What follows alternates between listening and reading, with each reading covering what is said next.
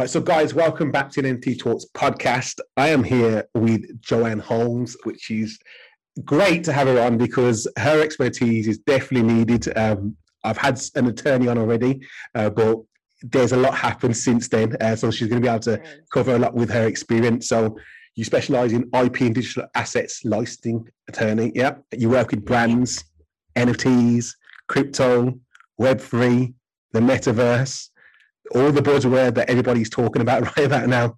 And on top of that, you've been working with some of the biggest brands in the world, uh, including Disney. Um, so I'm happy to have you on. Uh, how have you been? I'm really well. It's so lovely to be with you. Thank you for having me, Sean.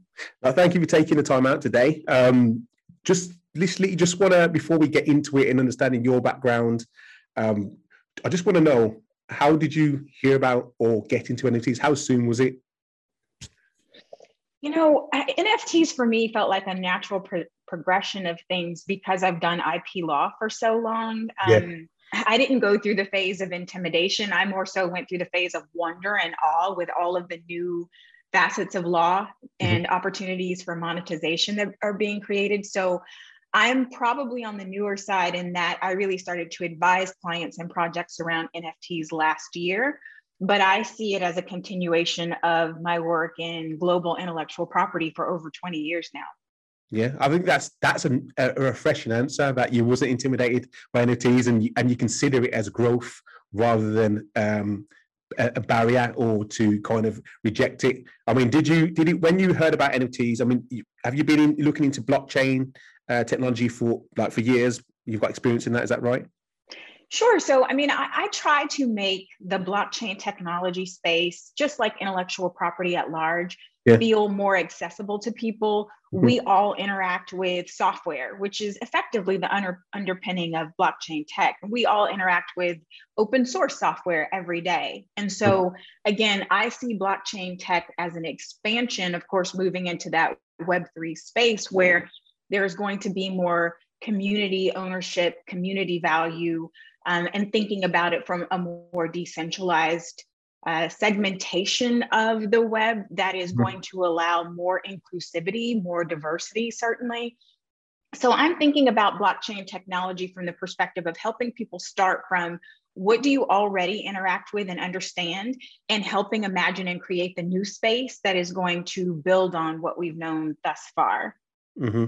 And I can got moving forward from that, going into NFTs, looking at your kind of like description of your job title now is I can I can, I only imagine the demands that you have at this point because not a lot of people have experience in regards to blockchain and also have the legal uh, side in place too. Um, so um, I want to talk about like touch on like regulations. Uh, not not going to too deep, but I mean, for you on the, the, the surface, what do you see that is still needs working on in regards to NFTs when it comes to IP mm-hmm. ownership and then the in the real world in regards to uh, regulations? You know, that's a great question, Sean, because uh, one of my responsibilities as I see my work is helping to educate people around what intellectual property is. Mm-hmm. Oftentimes, I'm negotiating with very sophisticated attorneys at Fortune 500 companies, and they're great at what they do, but they don't understand the nuances of IP law. So, if you would grant me some grace, I'd like to just set the table with respect yeah. to what are we talking about when we're saying intellectual property. So, you've got three to four core ty- kinds of intellectual property. You've got trademarks, which are going to be brand names, slogans, and logos. So if we use Nike, we've got the word Nike, the logo that's the swoosh, and then the just do it slogan. Mm-hmm. If we're talking about copyrights, which is going to be the next kind of intellectual property, that's going to include technical things like software, but also NFTs on the creative side. So the artistry, music, film, sculpture, storytelling, all of those are going to be protected under copyright. You've got patents, which are for useful and novel inventions. So the technology that allows us to be able to speak to each other, the underlying machinery of our computers, all that is protected under patent. And then a fourth key area that I like to mention are trade secrets. So things that give you a business advantage because they're kept secret. All of those things that are legacy IP are going to continue to have value and importance moving into Web3 and blockchain tech. And so, to answer your question around you know, regulation and what's unsettled, there's no one universal way, for example, example, to protect a brand name that's going to be on a country by country basis. Where mm-hmm. you are in the UK, uh, you used to be able to get a community trademark registration in the European Union and give you protection all through the EU member states. Post Brexit, there's a little bit more autonomy again um, in the UK. And so there's a separate registration process again for protecting a brand name. You know, NFTs are going to have brand components. They're going to have, uh, of course, the technology component that we are hashing that token to some work that may be creative or may be utilitarian. Let's say in the future, it's a deed to your house. Mm-hmm. Um, and so that's going to be that creative piece, at least, is going to be copyright. And then as we speak, a number of different types of entities, including large organizations, legacy web suit. Web 2 tech companies are filing patents in the US and abroad for some of the underlying technology that will create new functionalities in the Web3 space. Um, and as open as we want Web3 to be and as inclusive, there are still going to be components of um, proprietary value that would be trade secrets that even DAOs would want to consider what are we creating here that maybe we want to protect as an asset of our entity or our organization and think about which parts we want to share with the public and which parts make more sense for us to maintain, even if some period of time that might be the case and it evolves. So I'm really trying to help people understand that we're not throwing everything out, and that's important because creators and uh, value contributors should be compensated. We want to encourage that. That's one way that we will invite others to participate in this space. And I am super excited as someone who's done IP law on a global basis for over 20 years to disrupt and think about mm-hmm. new ways for inclusion and monetization and commercialization that are very different from the models that have been traditional. Okay, so what that was very well explained. But what I want to ask you, what I was thinking while you were saying that, is that does does this mean that th- things like the metaverse are things going to have to be re like you're going to have to do a patent or get something copyrighted in the metaverse? Does it change things for the real world? Because this isn't the real world. This is the the digital world. So does will they have to reapply for things in this Web three space? Is it a race between companies are saying, "Oh, I'm going to do this first before someone else does"? Is that is that is that right?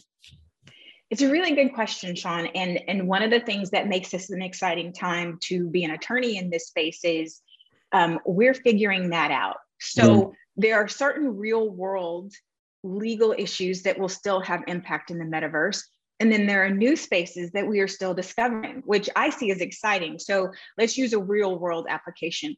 If you are a brand owner, mm-hmm. uh, let's, for lack of a, a better example, use McDonald's. Let's say you are a brand owner um, you have the McDonald's Corporation corporate name, you have the McDonald's brand for selling products and services, right? That exists in the real world. Mm-hmm. If McDonald's wants to exist in the sandbox or Decentraland or any of the new metaverse communities, then they want to, I think, very proactively have a strategy. And this is one of the things that um, I help clients of various sizes think about is what is your strategy? We don't want, and I never want my clients to go spend money without thinking about the value that they want to receive on the other end. So if your strategy is that a community that you want to engage with is going to be in a metaverse space, then you're going to be wanting to make new filings with the US and other trademark offices around the world where you think you're going to have an audience participating and make sure that you are expanding the scope of trademark and brand rights that you've had in the physical world into the digital world. So there are many brand owners who are, as we speak in the US and abroad, expanding their scope of brand rights. One of the differences, let's say, for example, between trademark protection as an IP asset and copyright protection as a different type of IP asset is mm-hmm. there are international treaties that will allow you to get copyright protection in one country and that can extend into multiple other countries. So the disputes are not heard in the metaverse. there are not metaverse courts, at least that I'm aware of right now. The disputes are still heard in the real world. And so, as I speak to you right now, really thinking through um, marketing, uh, licensing and product development, legal. Um, one of the things that's exciting is for some companies, marketing might go from a cost center to an opportunity for revenue building some places that might be housed in marketing and other places that might be held um, in product design because you've got a whole new way through NFTs and other artistry in the metaverse that you can generate revenue for businesses that had not been perceived that way in the past. So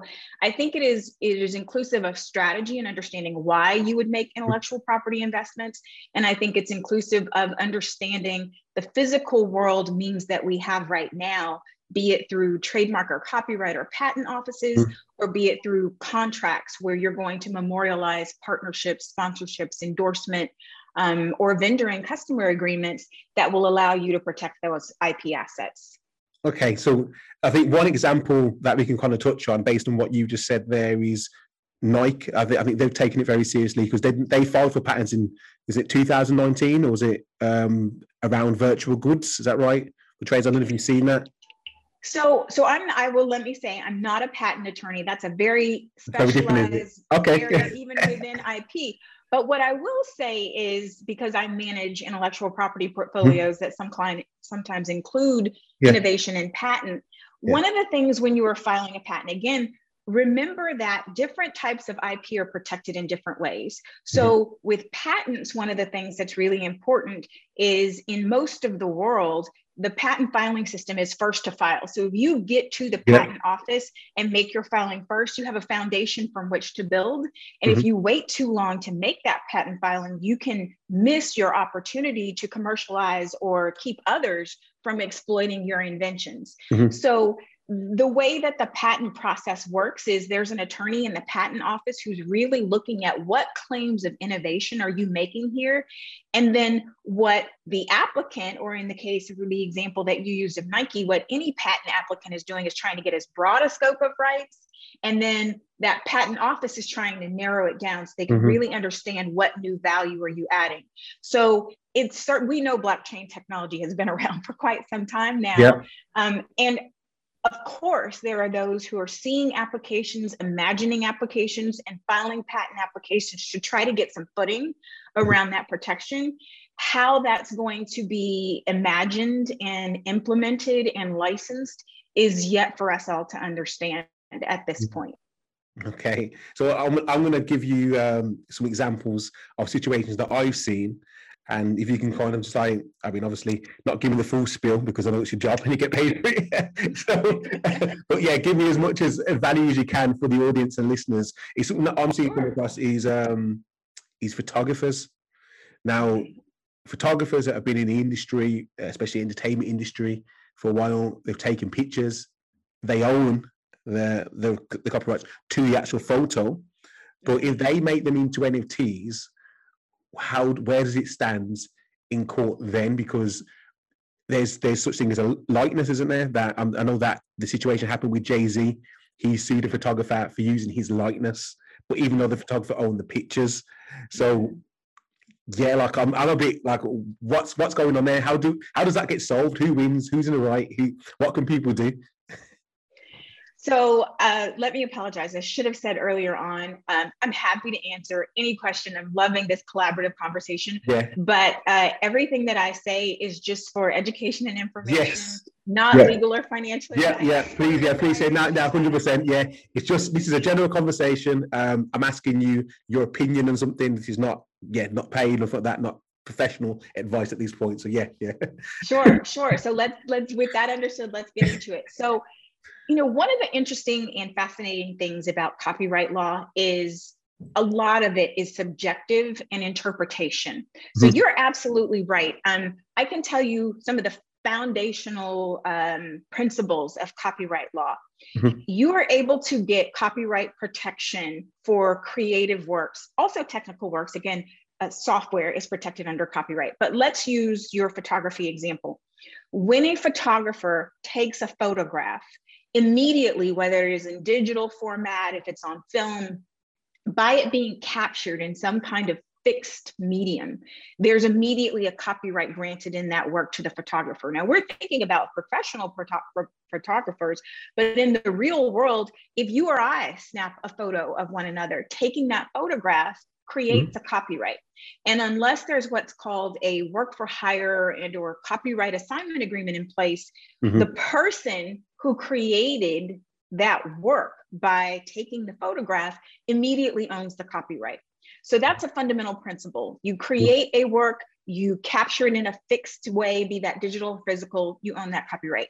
Mm-hmm. That's a completely different area of law than what you were speaking to. So if we expand beyond the four types of IP law with with uh, trademarks, copyrights, patents, and trade secrets. Mm-hmm. And another area has to do with rights of privacy and publicity. So, yeah. as a private citizen, I have a right of privacy that someone can't take my name, image, or likeness and go sell it to promote a product and not tell me about it, not get my permission, just use my private rights in the mm-hmm. way I look or my name or the sound of my voice or my signature. I would have a right of privacy in that. By contrast, we know Shawn Carter. he, along with his wife, and frankly, even his children, who are all mm-hmm. famous, have a right of publicity. And so, as you well know, their rights to be able to exploit their fame are going to have value in the products and services that they're associated with. So, mm-hmm. as we think about Jay Z, you know, for someone to be able to take that photograph and exploit it, especially commercialize it in connection with a product or service. Mm-hmm. If Jay Z has not granted his permission, then separate from the copyright in the photo that the photographer owns, there can be an infringement of his right of publicity to exploit and commercialize his celebrity. So mm-hmm. there can be so many different types of different yeah. IP. And then layer on that, different interpretations of IP from a legal perspective, depending on what country you're in. And then bring more fun into we're talking about the metaverse. Yeah. and you know, new ways of creating content and exploiting these legacy intellectual properties. There are going to be some very interesting questions to answer. And frankly, because the law is going to follow innovation. That's just yeah. the reality of the way things go. So, so many of these questions do not have fixed answers. And this is, again, why I think it makes sense to do the strategic work around what are we trying to achieve? Let's think about where the legal landmines might be and then develop a strategy where we can't say a thousand percent we know everywhere that an issue could arise, but at least we're making informed decisions that are going to help us reach our audience and connect in new ways. So what I hear there, which is each situation is going to be different. Basically, like there's no one you one one thing to solve one. It's, you've got each situation going to be unique, and so it's it's still sticky, isn't it? Like in regards to as a photographer, you it's, it's still it's still a grey area. So I mean, that's I think that's a I feel that's a frustrating thing for creatives uh, of knowing what what and where they they go and how they move forward. So they, they're going if they are going to do something with NFTs as a creative and they're using somebody's likeness or somebody famous, you're saying that they're going to have to approach it as more of a, a business point of view like how do i what am i planning to do with this? And then when you've got all that in place you can approach someone like yourself with the knowledge the expertise to say that okay then that would be allowed. You can run with that in the in the real world. Is that right? Mm-hmm. yeah i mean i want to be pragmatic yeah. Sean because you know I, i've been really fortunate in my career to work with entrepreneurs and startups all the way to multi-billion dollar clients. And mm. I think what's always useful to think about no matter what client i'm working with mm-hmm. every one of them has a budget for legal right and if, if they are a business they're in business to make a profit i am unapologetically happy mm-hmm. to make my clients money and so i'm always trying to think about what are you trying to achieve what is the value on the other side of that and mm-hmm. what does it make sense in terms of legal spend around legal risks? So, you know, if you're doing something that is clearly going to be offensive to the brand owner or copyright owner, you should be preparing for a legal budget to deal with that. And I'm not a litigator, but I think that it makes sense to be prudent in making decisions around how to craft a project so that you are thinking about where the risks might be. At the same time you're thinking about where the opportunities might be. You know one of the things that i think we all have to be mindful of even thinking back to a web 2 perspective is everyone's got a microphone on social media. Mm-hmm. and so if you are thinking about the way that you're going to broach something from a creative perspective you, know, you might be making a commentary you might be doing a parody for example and there are safe havens in copyright for that kind of critical commentary. But i think one of the challenges of being in the united states is pretty much anybody can sue anybody for anything. And i personally am hostile to litigation mm-hmm. because i think most of the time it gets settled and it ends up being a waste of people's money. So unless there is a principled reason i'd rather take um, something that could be a dispute and think about is there a way we can make money together? Is mm-hmm. there a licensing deal that can be done? Is there a partnership or collaboration? Is the way you can take your platform um, and use that as an opportunity to hype our brand or our content? You know, do you have a foothold in a certain country or region of the world that we don't? Let's see if there are ways for us to come together and create new opportunities rather than frankly spending money on you know court systems and litigation that nobody wants to be involved in. So i'm a deal lawyer. I think about how can we create new opportunities. Um, and again my thinking with the client though is let's be pragmatic about how we can use that budget to the highest and best use. If you want to be controversial you're going to want to have a larger budget. if you want to be creative let's think about how we can you know grow the table and bring more people to the project. So what on um on a creative level i mean because you're talking from people startups entrepreneurs people that are starting businesses as a creative starving artist uh, in this nft space what without just what kind of plain advice approach would you give to them? Because one i doubt they're going to be considering um, having a budget aside. There was probably doing the NFTs to make money in the first place. Um, so, but then you you're talking about potentially doing a deal, but these big brands, if they're using anything like that, they're unreachable. Uh, is is all the, are these big brands are going to sit down with every little man and have a conversation, see how can we make? I doubt that's going to happen. So, what advice would you give to an NFT artist, uh, saying that the art sector or photographer who's mm-hmm. hasn't got that budget in place? Mm-hmm. You know, I'm a very pragmatic lawyer, Sean. So I always start with let's use common sense. Yeah, right? yeah. If you're doing something that you think a reasonable person, and that's actually a legal standard at large, are you doing something that a reasonable person would object to? You know, are you going in and snatching someone else's art and just creating an NFT of that art and presuming that you can go and exploit it? I know that there are a lot of conversations happening around when you purchase an NFT, exactly what are you getting?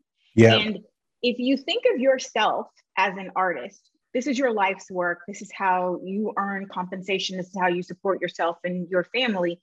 You need to be able to make an investment in that work and understand what your scope of rights are. So, you know, incumbent in a copyright are going to be things like um, the right to publicly display, the right to make derivative works, new ways that you are um, for example, taking a story and then building it into a film script. You know, there are going to be a variety of rights, and I won't go off. Yeah, yeah, that, that would be a whole other episode. yes, but but you get a set of rights that come from you creating something that you don't want someone to be able to come in and take from you and exploit, right? And so one of the things to think about if you are an NFT artist is if you spent your time and creativity and resources to create something, what set of rights do you want to be able to keep for yourself to be able to use? Now, imagine the person whose works or image that you're pulling in, imagine they're going to feel the same way that they've created something of value and they're not going to want someone else to be able to come in and, and grab that without their permission either. So it's not even so much of a legal issue, it's a fundamental um, what makes common sense around when you take time to build something up. If we take this from intellectual property to physical cop, uh, property, if you buy a home, you don't want someone to come in and be able to live there without your permission, right? Mm-hmm. So I think starting from some of those fundamentals, I also, you know, I, I work with uh, typically mid-sized entities who have already got a following, already got a revenue stream. They are um, entertaining opportunities from larger entities and they're thinking about you know sponsorship or endorsement or partnership type deals or um, intellectual property licensing so if I'm receiving outreach from smaller artists who are just getting started, mm-hmm. there is a wealth of information, just like the conversation we're having right now, mm-hmm. available online, on YouTube, on podcasts, on the web, just taking time to read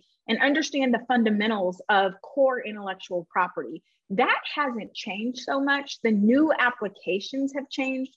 So there are lots of ways that you can get excellent information around the basics of IP. If you're based in the US, for example, you can go to copyright.gov and you can read all about the basics of copyright, which is the way that art is protected in the US. Mm-hmm. And again, you can get a copyright registration. And I'm going to use the US as an example again, yeah, because yeah, that's fine. where I'm based. But you can get a copyright registration for less than $100. And then if someone takes advantage of your work, you can get, you know, over a hundred thousand dollars in damages and have your attorney's fees paid for being able to go out and assert your rights. So some of that basic education and um, the, the means to be able to cost effectively protect what you create is available online. Um, same mm-hmm. thing with the US Trademark Office or the US Patent Office. Basic information around protection of what you're creating is there and available online. So gathering up those free resources so you have some initial direction is super, I think, thoughtful. And then when it becomes a situation where you've got chances to be able to exploit your work and license and commercialize it, that's when I think it makes sense to bring in professional support. I think you made some amazing points there, and something that I'm really passionate about with say, with NFT talks too is onboarding people to the space. Uh, I feel that the reason why a lot of these things happen, and because it's the early stage of the NFT phenomenon, as, as we call it, technology, is that okay? Then you're talking about smart contracts, deciding what you want to give away and what you you don't give away. However, a lot of people selling their works on platforms like OpenSea Foundation, um, Known Origin, whoever, and they have a standard smart contract in place. So you're abiding to whatever they've set up. A lot of these artists that are selling their works are not creating their own smart contracts. So because we're not there yet, either it's going to cost too much, uh, or they just they don't understand it. So th- even though you're saying what, what you're saying applies, I feel that it's a long way before that happens because everybody's just is whose responsibility is responsibility is it is it the, the the platforms to kind of make things right or is it the artists or that what's your thoughts on that just want to hear Sure. So I think there are different components of what we're talking about there. So what, what I was just speaking about, for example, um, and again, speaking to the US, yeah. there's a lot of value before you go and um, make your work available on an OpenSea, Rarible Foundation, what have you. Yeah. There's a lot of value to getting that copyright registration first. It's not a long process, it's not an expensive process. Because in the US, at least, the clock starts ticking from the time that you start to um, make your work publicly available okay. on how long you have to be able to mm. preserve some of those rights that you want to be able to formally preserve in mm-hmm. your art. So you really want to again have that strategy ahead of time, get yourself educated around what are the benefits of making that you know, again, less than hundred dollar investment in getting that copyright registration. So that's at the statutory regulatory so, level. So, Joanne, are you saying that to, to, before you make it an NFT, before you mint it, if it's artwork yes. and so on, yes. do it then in the in the real world. Or, okay, yes. okay, all right, all right, that makes sense. Okay, carry on. Sorry, you know, if you're outside of the U, United States, you want to look at what does copyright law look like in your country. And mm-hmm. again, the benefit with respect to copyright is we have international treaties that will allow copyright protection in one country to expand into other mm-hmm. countries, whereas it's not that way with other types of intellectual property. So there's really a lot of leverage and value you can get inexpensively with copyright that you cannot get with other types of IP. So, you know, thinking in the first stage of statutory protection at your local copyright office. Then we're talking about contracts. So the terms and conditions that nobody reads, um, on the websites, you know, those are contracts. Those are contracts saying if you use this platform as a seller or a buyer, these are the terms you're agreeing to. So one thing I would say is I certainly see the value, even though this is in many ways Web 2 thinking, of having centralized platforms where you know there are a lot of buyers, there's a lot of traffic where you can go and make your project available. But don't limit yourself to that. There are many ways that you can take terms and conditions. I am aware of um, a woman of color who is also an IP attorney who recently created a project where she's doing um, free, accessible licenses for NFT projects that anyone can go to her website and grab and use on their projects. You know, there are ways that you can create your own website and embed your own terms of sale. So I would just invite people to understand you are not limited. It's certainly a tool and resource that for some period of time might be helpful for you to use these centralized NFT platforms, but by no means are you limited. And you, as the owner of your work, get to decide. You can have a separate contract companion piece that maybe is executed through DocuSign or what have you, that might give someone a different set of rights. But at the baseline, especially if you've done the work for registering your copyright at your lo- local copyright office, there are certain rights that are incumbent that you own as the creator. And then beyond that, you can be very generous. I know there's been a lot of discussion around different projects where, from a traditional model, and I have not worked for Disney, for example, I have mm-hmm. negotiated with them. I've mm-hmm. negotiated with the NFL, Microsoft. So I'm very comfortable and have a strong legacy understanding for the way that intellectual property rights have typically been locked down.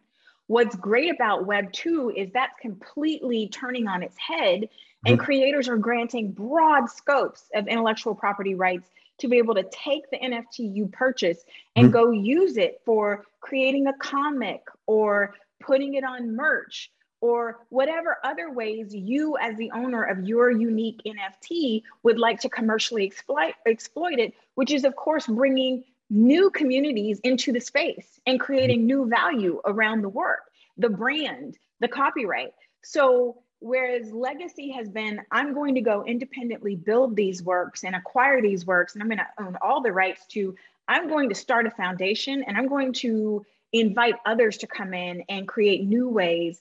Um, you know, we're aware, for example, that um, there are opportunities where through software code, and it's called different things like Serum or what have you, hmm. you can even um, create what under the law are called derivative works, where you take an NFT and then you put a new twist on it. And then that's a way to have an additional piece of artwork and exploit that in new ways or have hmm. an additional asset. So I would say um, what's super exciting for me as a 20 year plus IP attorney is to really think about all the ways we can do new things with IP, which in my mind reads as new ways for more egalitarian and mm-hmm. global wealth in um, structures that are designed for more participation rather than legacy paradigms that were not designed for everyone's participation. Okay, thank. Well, before I move on to my next question, I want you to. Where's that? What's that site? That you said uh, the lady's giving away. Make sure you put that in because people are going to want to know. sure, sure. That site is called Mintangible. Um, and I'd be happy to send you a link after. Yep, and I'll make sure I put it below. Yeah, yeah. Otherwise, I'll get killed in the comments saying like, "What's the site? What's the site called?" you, you, touched on it, no. you didn't tell us.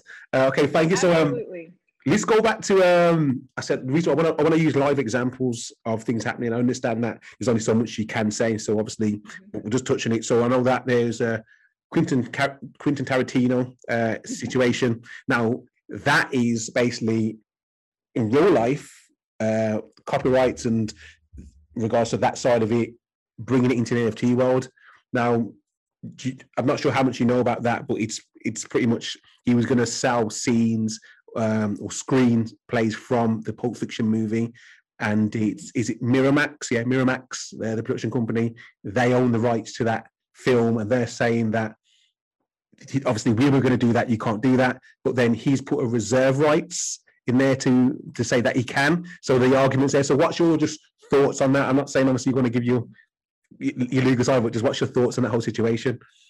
Sure. So I, I actually saw um, during NYC NFT, I oh, yeah. him interviewed. It was so interesting because he was actually being educated by others on a panel um, where he was speaking around NFTs and new exploitation of IP rights. So I could see the wheels turning in his head um, as he was thinking about this. So mm-hmm. again, this brings us back to some fundamental issues of copyright law and then related questions of contract law. So um, let's say you hire someone to be able to create artwork and a logo for your mm-hmm. podcast, right? And you don't have any sort of written contract in place around that. So mm-hmm. the owner, the artist, the creator, um, is going to be the person in whom that logo originally the copyright vests with them. Even now, if you pay, even if you pay, even even if you charge them for it. That's an excellent question, Shawn. Wow. Even if you pay them.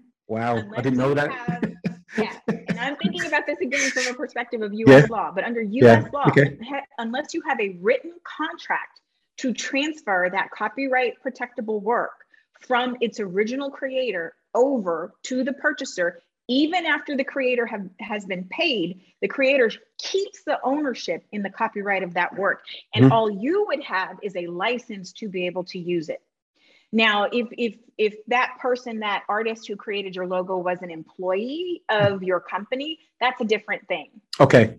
Also, if you started off with what's called a work for hire or copyright assignment agreement, I like when I'm I'm doing work for my clients, I like to mm-hmm. you know build in both and do a belt and suspenders kind of thing. So when we're going out and hiring an artist, I have never had an artist push back against my client and say, you know, if we agreed to a price structure, you pay me as we agreed. I've never had them push back on that copyright assignment piece. But what that gives you is assurance that then you own the copyright in the work that you paid for. So if we bring that to the Quentin Tarantino example that you raised, I don't know the specifics of what his contract was with Miramax, but let's say that he was under contract with Miramax at the time that he created the Pulp Fiction screenplay. Mm-hmm. Um, that then that contract very likely said that this is under both work for hire and copyright assignment terms, again, belt and suspenders to just make sure that we legally immediately have vested the rights in this Pulp Fiction work in its film version, in its screenplay version. We own all the rights. And I'll tell you, this is going to sound a little weird, but it is actually the language that copyright attorneys use. Because if you think back to our parents with their eight tracks from mm-hmm. forever mm-hmm. ago, and we think forward to our kids, you know, who are streaming and now have mm-hmm. NFTs, there's no way the eight track generation was imagining the NFT generation. Mm-hmm. So we use broad language in copyright law that will give a grant for all media now known and created in the future throughout the universe. So mm-hmm. that the, the licensor is trying to get value for what is being created. And both parties are trying to think about if you're T- tarantino they're trying to think about how big could this film be and how can i be compensated well enough so what's the reserve rights though? So what's the reserve rights though? That, that's what i i've I seen reserve rights. Does that make sense? And, yeah, and so the reserve rights that goes into exactly what I was saying. Yeah, Tarantino is back way back in the '90s negotiating yeah. this deal. He's thinking about how can I get compensated enough during the time that I'm giving them the rights to my work, mm-hmm. and is there a point at which I don't want my work to be owned by them anymore and I want it to revert back to me? Mm-hmm. Or is there a set of rights that I'm negotiating in contract that I keep? Right? Yeah. And so the reason you want to have contracts, which is different from a smart contract, yeah. the reason you want to have well thought out contracts is because you want to have language that contemplates the different license rights. Who's taking what? Who's keeping what? For how long? In what media? In what parts of the world? On what formats? all of those are points of a deal negotiation and each one of those points is going to have a financial value so without having, of course, you know, seen these agreements, I imagine that the tension might be arising from Miramax saying, this is the scope of rights that we had and the time frame that we had them and tarantino saying well no i believe my scope of rights is different. Mm-hmm. and then there's a question of interpretation. If the language is not tight then there's a question of interpretation which leads to disputes and litigation. Wow. It sounds like it's a lot but it's um yeah like these i think it's good to hear everything the way you explain it, but it's a lot to take on because I feel that before NFTs, really, I mean, I'm sure for, for a lot of creatives, nobody was really bothered about rights and commercials or, or IP apart from the big the big brands. Now, everybody from the average creator to going right up to the top uh, of the, the the pyramid is has to consider this and understand like look, we need to think about what are we doing moving forward if this is something that I plan to monetize and make money off. So uh, it's it's uh, it's it's really interesting. Um, if, I'm gonna I'm gonna go into asking a bit more about yourself, but before I go there, I'm gonna be a bit more just a bit selfish and ask you what one more question just to squeeze out a bit more knowledge out of you is um is what's your thoughts on say uh, obviously the non-commercial rights and obviously the commercial rights. I want you to explain that. I thoughts want you to explain it because I know that obviously, for example, Bored Apes, one the say the biggest PFP project out there, NFTs, they're given the commercial rights for people to use these apes. So they don't own the apes; they own the logo, I think, and the the, the the, the, I think they own the logo anyway. I think that's my understand of it, but they don't own the actual apes. So when they did that deal with Adidas uh, recently, they they've more or less just co-signed it. They're not in partnership in that way because Adidas brought an ape and they've kind of co-signed and say that yeah, we're working with Adidas in that way. And then because I think it's important to highlight that because once again, it's about what companies or projects need to think about what they're doing when they're creating these these projects. Are they giving away the commercial rights, or if they're not, what what do they keep hold on to? Like like we talked on earlier on, because I think sure that's going to be the same for musicians when they're selling their music. Uh, there's going to be a lot of disputes around that. Uh, fashion, I'm sure there's going to be a lot of disputes around that. So I just want to hear your thoughts on the, the explain the both sides of it and the perks and obviously the disadvantages for businesses, creators entering NFT space, if that makes sense. oh, it absolutely makes sense. And I think that's a brilliant question. So let's go back to what baseline copyright law allows to yeah. creator. One of the rights, in addition to you know the right to create derivative work. So mm-hmm. let's say you start, and I'm hesitant to talk about any one particular project. But yeah, yeah, I understand. Yeah. Example. let's say you create an ape, the original ape that was conceived in someone's mind. First of all, the conception is not protectable under copyright law. It wasn't until it was fixed on a computer in digital format that it was protectable under copyright. Okay. Hmm. so then someone said, I'm going to create generative art, and there are going to be a series of pieces that are bored apes that are um, derivatives of this original ape, right? Mm-hmm. So, generative art is literally what we call under copyright derivative works. It could, as we mentioned before, it could be that you start with the Harry Potter example. You started with a book and then you license the rights to create a film. You mm-hmm. license the rights to put the Harry Potter Im- imagery on um, back, backpacks and lunch boxes, right? So if you are the creator in the work, you have the right to create lots of different derivatives of your original work. One of the things that you want to be thoughtful about when you are road mapping the project and frankly, you know, Larva Labs has come into some challenges mm-hmm. because they've handled some of their assets differently than the way that the Bored Apes projects have been handled is you want to think ahead around what scope of rights do you want to give to a purchaser of your nft and so I was listening to some of the team um, from Axie Infinity uh, talk mm-hmm. about this as well. That their team is thinking about which rights do we keep and which rights do we grant to our NFT owners. If I were advising a project, you know, mm-hmm. especially if you are not clear on the roadmap, one of the things you might want to maintain is the right in the brand name, right? Because you may not want people going out and being able to use that brand name in ways that you don't necessarily agree with. But what you might do, and you know, we if we think back to crypto CryptoKitties, for example, yeah. uh, Roham Gharegozlou's team and and you know that evolved into Dapper Labs. One of the really innovative things that they did that I have so much respect for is they said, you can take your crypto kitty kitty and commercialize it up to, I believe it's a hundred thousand dollars. Okay. As long as you're not using it in a way that's obscene or offensive, you can take that crypto kitty, go make your money off of it. And they even made that license publicly available so that mm-hmm. others could use it if they wanted to. And they set a model that, again, was more generous than really anything that was conceived in traditional IP.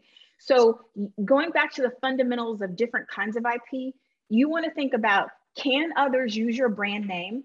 If mm-hmm. so, how can they use it? Which is a different trademark, different type of IP. Okay. And then if you turn the copyright and the image associated with the NFT, can people go use that image to create derivative works, you know, new projects, um, mm-hmm. comics, films, what have you? Or can they commercially exploit it by putting it on products or services? So if you expand out from thinking about it in terms of brands and copyrights, and you look at it in terms of contracts and organizations, then you get a question, get into questions around, you know, when DAOs own IP, mm-hmm. who makes the decisions for that DAO in terms of how that IP can be used and exploited? And then, as we well know, some DAOs you buy into by virtue of owning an NFT, that is your token that grants you that benefit. But mm-hmm. then there are questions around you know there might be assets that are owned by the dao there might be assets that you uh, own as as members of the dao right because you have your ind- individual nft Does, do the nft owners want to come together and create dao projects where all that ip is owned by the dao there are new questions that are going to be created but if you're starting from the fundamentals understand that bored apes is a brand name the image of the ape is a copyright that's going to be brand name trademark law that's going to be um, imagery mm. or artistry copyright law. And you've got ways that you can earn money through contracts and licensing to monetarily exploit those assets. And if you are creating a project, at the beginning, you might just be excited to get people to buy into the project. But if that project blows up and you don't have a plan for what kind of IP rights you're going to share, the default law is in your nation is going to apply and then from there, you've got to think about from a contract perspective, what kind of rights do you want to grant? What we've seen so far, you know, looking at CryptoPunks versus Bored Apes, is the more rights someone can buy into, the more attractive the floor of that NFT is going to be because each one of those NFT owners are thinking about opportunities for commercialization. And I love that there are some wonderful projects, including some that are being spearheaded and inclusive of women now, who yeah. are also being very generous around those IP rights. All right, so then, okay, that that was a great answer. For, by the way, like I love the way you explained that, and I think it covered everything more than I asked for. So so much value. But moving on from you talking about projects um, around women um, I know that you collected. I don't know if it's your first NFT, uh, but I've seen that you. Was, was your first one? Was it? Was it your first one? Mm-hmm. Okay, so it's bought my first NFT this week. So, so that's Black Hotties, isn't it? Black Hotties. Yeah. PFP project. Black Hotties. Friendly Black Hotties. Okay, so mm-hmm. tell me. I mean, I, I know a bit about it, but I mean, I'd love to hear why you've that's why that you picked that as your first project, and just a bit about what they're doing uh, because I think it's amazing. I think it's needed. Uh, but yeah, I'll lead you with that. Sure. Well, thank you for the opportunity. And there are um, a few projects. This one in particular, mm-hmm. the reason why I bought it is I was really thinking about trying to support a project that aligns with my values and intention in this space. So if I step back for a moment and tell you, um, I'm in my 23rd year of practicing IP law. And from the time that I started in this space, it is still unfortunately rare that people who look like me do the kinds of deals that I do. Um, I manage IP in 140 countries. And I say that because I want people to see a Black woman saying that. There are too few examples of uh, women of color in the intellectual property law space. And then if we go even more nuanced and we look at women of color in the Web3 and Web3 legal space, there's just too few of us. Mm-hmm. And so I made a personal decision that I was going to make myself available, get on podcasts, speak on panels, and, and I invite people, if you know of places and spaces where I should be, let me know. 100%. Because I really believe, Shawn, that representation matters. And so the reason why I bought into the Friendly Black Hotties project is because the founder and the creator of that project, her whole reasoning behind the project she's had success. She she is, I think, the head of partnerships for Twitch, mm-hmm. and she has wanted to see more Black women in the Web three space. And so she's using this NFT project as an opportunity to invite other women into this space, buy into the NFT, and be part of that community because there is a dire need for more of us to be in the Web3 space. So it resonated with me personally. Mm-hmm. Um, you know, I'm a geek. I'm a Stanford grad. Um, we're a Stanford legacy family, and so you know, I think in terms of innovation, and I see the things that it can do globally to invite more opportunity to participate in wealth. Um, that's critically important to me. I, you know, I live at the intersection of loving um, to learn about wealth creation, um, being a poverty geek. You know, I was a cultural anthropology major. And so I really love this space because it's inclusive. But I think for people to get over the barriers of learning the language, learning the words that you need to understand to participate in blockchain based innovation, you've got to see somebody in mm-hmm. that space who you can resonate with and who feels who makes the space feel accessible to you. And so that's the reason why the first NFT that I bought was in the friendly black hotties. I thought it was fun. I thought they were cool. Um, I wanted to be a part of it. I wanted to support the project.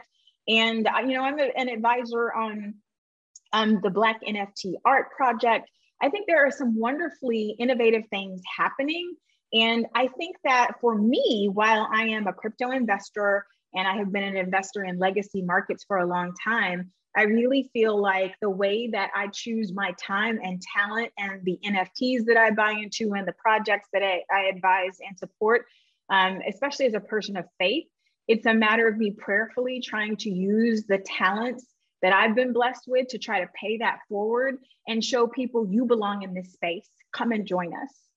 Uh, well, I love that. And I love the fact that with describing the reasons why you've invested into that project is I think the strategy people should take to invest into NFTs in general. Find something you connect with, find something you can add value to, or you want to help grow or want to be a part of. That's a simple approach you should take. I think a, lot of the people that are entering the space now have, have been a looking at the money, the financial gain, and whatnot. But there isn't. I, I, really feel that there isn't at this point. It's a lottery ticket, especially with all these PFP projects.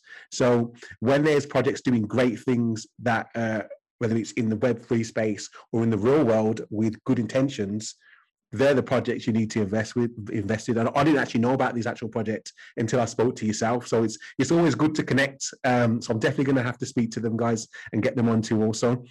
But that would be great. Diversity in the space uh, with people that obviously look like us, uh, um, people winning also, like because I feel like it's at this point because it's art driven.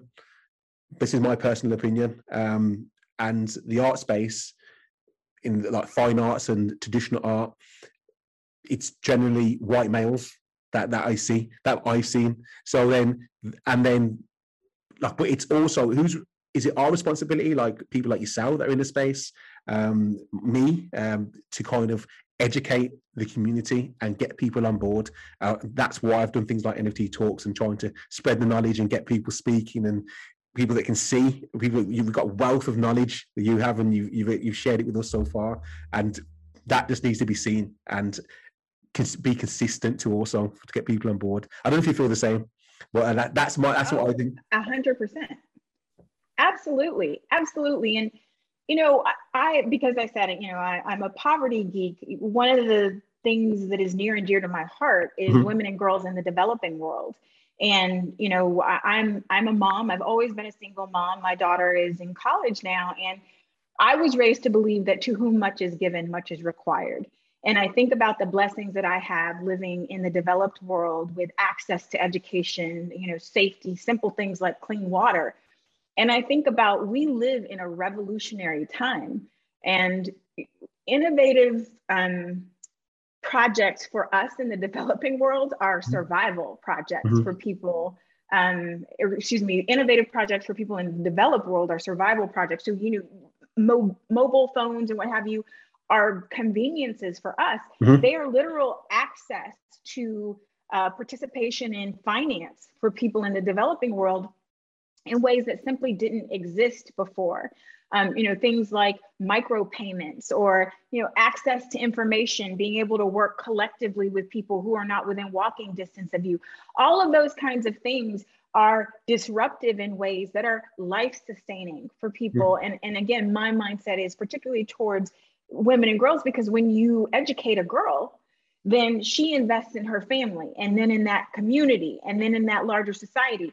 And that is disruptive. And so when I think about coming into a space where there's more access through mobile phone technology, well, then I think these people who might be taking a simple textile or pe- uh, piece of cloth And that's their way that they can express creativity. If they've got access to some of the tools that I frankly take for granted here mm-hmm. in the developed world, that can give them a platform, that can give them access. And then if we're using cryptocurrencies, that can give them a way to have a foothold into a financial system where they don't have to go through the legacy structures who are sometimes, unfortunately, exploiting them and taking too much of the compensation. And that's life altering. And that creates opportunities for girls not to be trafficked or you know, I don't, I don't want to go too far down that. No, road. no, you, you know, you need to. I mean, everything you're saying is so important because it's a. You need to explain to people it's a knock-on effect. You don't. You, people need to understand that something like this will change.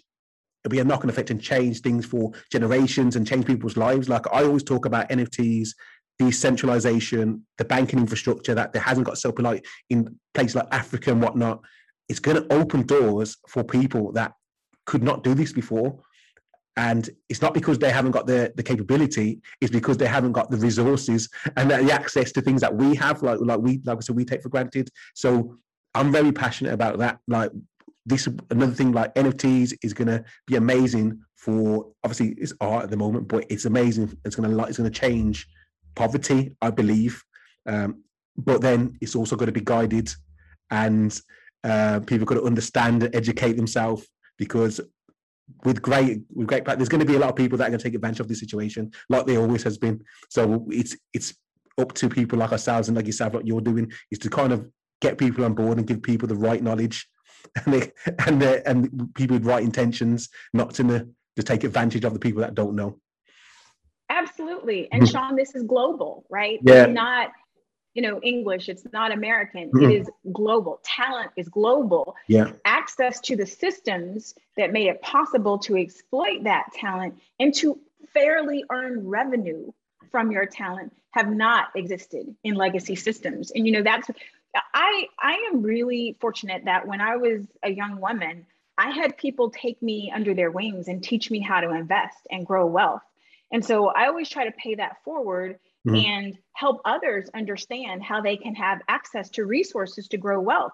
You know, in many societies around the world, people of color built the foundations upon which wealth was built, but we did not participate in building that wealth. Mm-hmm. And one of the reasons I'm so excited about intellectual property and about the cryptocurrency space is, you know, having access to a mobile device gives you access to a financial system.